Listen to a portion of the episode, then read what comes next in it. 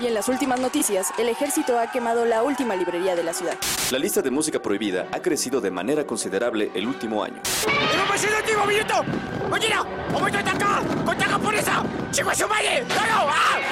¡Seguimos informando para Freak News! Transmitiendo desde la capital del imperio, Freak Noob News, lo último que queda. El mito de Drácula es una de estas historias que a pesar de que los años y literalmente los siglos puedan llegar a pasar, no nos vamos a aburrir de ella porque tiene muchísima carne de donde tomar. Es una historia la cual tiene muchísimos elementos que la hacen valiosísima en todo sentido. Esta historia escrita originalmente por Bram Stoker, que de hecho aquí tengo el libro justamente de esta historia. Y en esta ocasión vamos a, conocer, ¿no? Vamos a ver en pantalla grande la historia de El último viaje del Demeter. Para los que saben de esta historia de Drácula, sabrán que el viaje del Demeter es algo bastante corto. De hecho, estaba viendo que aquí en el libro nada más dura cerca de 20 páginas. O sea, es literalmente un capítulo del libro. Entre 20 y 30 paginitas es lo que vamos a conocer de El viaje del Demeter. Y en la película, bueno, aquí en esta ocasión se dedicaron a alargar esta historia durante dos horas. Prácticamente una hora cincuenta, dos horitas esta es una película la cual está siendo dirigida nada más y nada menos que por Andri Overdal, que si le suena este nombre, pues es este director noruego, bastante amigo de Guillermo del Toro, con quien también hizo la película, digo, la historia, ¿no? De historias de miedo para comentar en la oscuridad. También él es el director de la autopsia de Jane Doe, que cuando empezamos este canal fue de las primeras reseñas que hicimos. En 2010 nos trajo Troll Hunter, que es una película que yo disfruto bastante y es escrita por eh, Braggy F. Shot, quien nos ha traído Joyas tan lamentables como El Samaritano o Zack eh, Olewicz, que nos ha traído, este sí, grandes películas como Bullet Train o No apagues la luz. Es basada, obviamente, en la historia de Bram Stoker y protagonizada por Corey Hawkins en el papel de Clemens, Aisling Frankiosi en el papel de Anne, Liam Cunningham en el papel del Capitán Elliot, a David Datsmalakian, el buen Polka Dotman, en el papel de Woodchick, a Chris Wally en el papel de Abrams, a John John Brines en el papel de Joseph, a Stefan Kapicki en el papel de Olgaren, a Martin Furulund en el papel de Larsen, a Nikolai Nikolev en el papel de Pretovsky y a Woody Norman en el papel de Toby. También es importante mencionar a Javier Botet en el papel de Drácula, ahora sí nuestro antagonista principal. Esta es una película que, vaya, el maquillaje es lo primero que quiero destacar. El maquillaje es increíble. Aquí puse unas imágenes para poderlas compartir. Eh, lo que estás viendo en pantalla no son efectos digitales. Lo que están viendo para todos los que están viendo esto en YouTube. Si estás escuchando esto en formato de podcast, te invito a que cheques el video en YouTube o que este puedas buscar imágenes de Drácula, esta del último viaje del Demeter en Google. O si ya viste la película, ya sabrás a lo que me refiero no, son son todo esto prostéticos, todo esto son eh, equipo de maquillaje increíble, que de verdad es una verdadera belleza. La música fue a cargo de Bill McCreary, la cinematografía a cargo de Roman Osim y Tom Stern. Y a ver, la, el maquillaje nada más y caballeros, pues la madre de Jesús no había visto un departamento de maquillaje tan grande. Tenemos, bueno, el diseño de decorados a Bernard Henrich, vestuario a Carlo Poglioli y una, dos, tres, cuatro, cinco. Más de 30 personas, cerca de 50 personas en el departamento de maquillaje. No se me hace raro no más mínimo. Pensaba mencionarlos todos ahorita, pero no, serían bastante. En eso diría toda la reseña. Y el trabajo es increíble. En esta película, bueno, pues quien ya conoce la historia de Drácula sabrá que hay algunos personajes que acaban quemados, ¿no? Ahí esto es lo más clásico que ocurre. Eh, tenemos algunos desvivimientos también bastante intensos. Y la manera en la cual lo presentan varios animales también desvividos y todo esto. Y, es increíble, de verdad, la manera en la cual lo ves. al ser real, al ser algo genuino te, causa un impacto muy grande eh, visualmente hablando. O sea, tú lo ves y es algo que choca muchísimo, es algo que te impacta bastante porque visualmente es muy agresivo, visualmente es algo eh, bastante penetrante, ¿no? Las actuaciones también son muy buenas en esta película. Tristemente los personajes elegidos para esta cinta son muy planos, son personajes que solamente están en una sola línea y quizás eso y, ha, aumentado a la duración del filme, sea así como que digas, ay, qué tediosa se está volviendo esta película, pero de repente ver la cinematografía lograda en esta cinta, la, fotografía, ¿no? Que nos presentan, la gran dirección de Andrew Overdahl es demencial, la manera en la cual podemos tener estas atmósferas completamente oscuras, tenemos unas atmósferas que te van sumergiendo lentamente a la oscuridad, que vas viendo cómo la película se va tornando cada vez más, más, más oscura.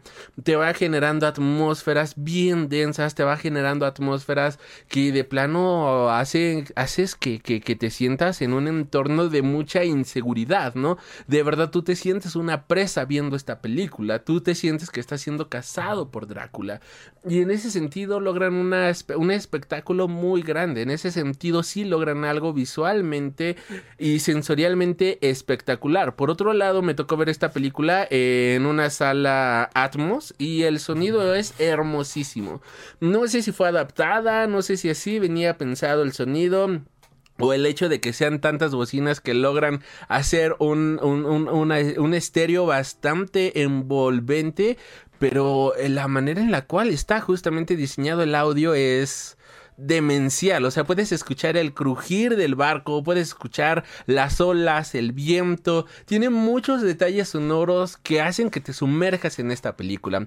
Y es que es una película con un cuidado en la producción al más mínimo detalle. Se preocuparon en los detalles visuales, se preocuparon en los detalles auditivos, se preocuparon en todas estas cosas. Y eso hace que se vuelva una experiencia cinematográfica bastante gratificante, honestamente. Es una experiencia cinematográfica eh, de, de cine de terror bastante única. Y si bien es una cinta que peca de tener muchos jumpscare, para ser muy honestos, la gran mayoría de los sustos son simples jumpscare. Eh, y la historia de Drácula creo que no necesita necesita esto para ser muy honestos.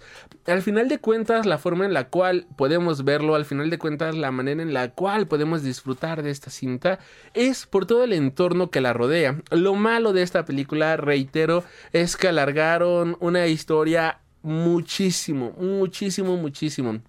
En las películas clásicas de Drácula, el viaje del Demeter, ¿no? Cuando Drácula viaja a Londres, pues te durará 5 minutos, 10 minutos. En la serie de la BBC fue algo de un solo capítulo de 50 minutos o una hora. O sea, es algo bastante corto, ¿no? No es una historia que se pueda alargar tanto. Aquí sí la alargan más de la cuenta. Y entonces tenemos personajes que son muy lineales. Tenemos una situación que se vuelve monótona de llegado cierto tiempo. Y a pesar de que luce increíble, sí podría llegar a sentirse pesada para el espectador común. El espectador que no es fan del cine de horror. Yo creo que esta es una película muy enfocada a la gente que disfruta del género del horror, no del terror, no de los sustos, sino que disfruta de los monstruos, que disfruta de una atmósfera oscura, que disfruta del doom así enteramente de todos estos géneros, porque es una película que si te gusta todo esto la vas a disfrutar completamente y que no tiene desperdicio alguno.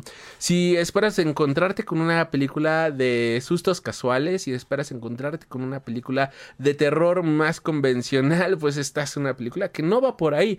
Es una película que se preocupa más por detalles técnicos, que se preocupa más por atmósferas. Incluso me atrevo a pensar que es una película demasiado teatral, vaya, es una película que pareciera una puesta en escena de lo hermosamente cuidado que está de la teatralidad presentada justamente en esta cinta, más allá de ser una película de terror convencional. Así que sí, es una película de horror bastante única, bastante especial, honestamente. Me gustaría volverla a repetir, para ser muy honesto, solamente para volver a disfrutar de toda esta atmósfera generada en esta cinta, para volver a disfrutar de estos maquillajes, pero no es una película que vaya a recomendar en lo más mínimo para una persona que se quiera ir a asustar, para una persona que quiera ir a encontrarse con una gran historia de terror muy visceral, ni mucho menos, porque no va por ahí la historia. Así que sí es una película recomendable, pero Eso sí, ir con ciertas precauciones, ya que eh, a la hora de tener una historia tan larga podría llegar a ser muy pesada si no te gustan los monstruos. Esa yo creo que es mi veredicto final. Si tú ya viste esta película, ¿a ti cómo se te hizo? ¿Te gustó? ¿No te gustó? Si ya también leíste el libro, ¿cómo se te hizo la adaptación de este capítulo? Yo, como ya se habrán dado cuenta, siento que sí, lo alargaron de más, honestamente. El capítulo no dura tanto, dura apenas veintitantas páginas. O sea, es se pasaron de lanza, honestamente, en esta película. Pero bueno, eh, funciona. Lo importante aquí es que funciona, que termina siendo algo entretenido. Y wow. Nada más que decir. Ahora sí que, eh, no de calificaciones nunca, pero eh, coincido completamente en el sentido de que es una película que cumple y que si tuviéramos que dar calificaciones es una calificación aprobatoria pero que pasó solamente porque estamos siendo buena onda, ¿no? O sea, el clásico pasó de panzazo, que pasó así porque nos cayó bien el muchacho, ¿no? Pero bueno, ¿ustedes cómo se les hizo esta película? ¿Les gustó no les gustó? ¿Por qué les gustó? ¿Por qué no les gustó? Todo esto estaré completamente encantado de leerlos en los comentarios. ¿Se te hizo aburrida esta película? ¿Se te hizo divertidísima? ¿Te dio miedo? ¿No te dio miedo? Ya saben, todo eso en la cajita de los comentarios. Yo soy Alri, te recuerdo que si estás viendo esto en YouTube, también puedes encontrar estas reseñas en formato de audio a través de Spotify, Amazon Music, TuneIn Radio, eh, Spotify, iBox y etcétera, etcétera, las principales retransmisoras de podcast y podcastings que existen. Y si estás escuchando esto en formato de audio. Estamos en YouTube, también en formato de video. Y nos apoyas muchísimo con tus follows, con tu suscripción. Nos apoyas también muchísimo con comentarios, manita arriba, para poder tener toda esta bonita retroalimentación. Ahora sí que no me queda más que agradecerles y recordarles como cada semana que es en sus límites y plus ultra. Hasta la próxima. Has tenido el honor de escuchar Freak Noob News, tu programa de cultura geek.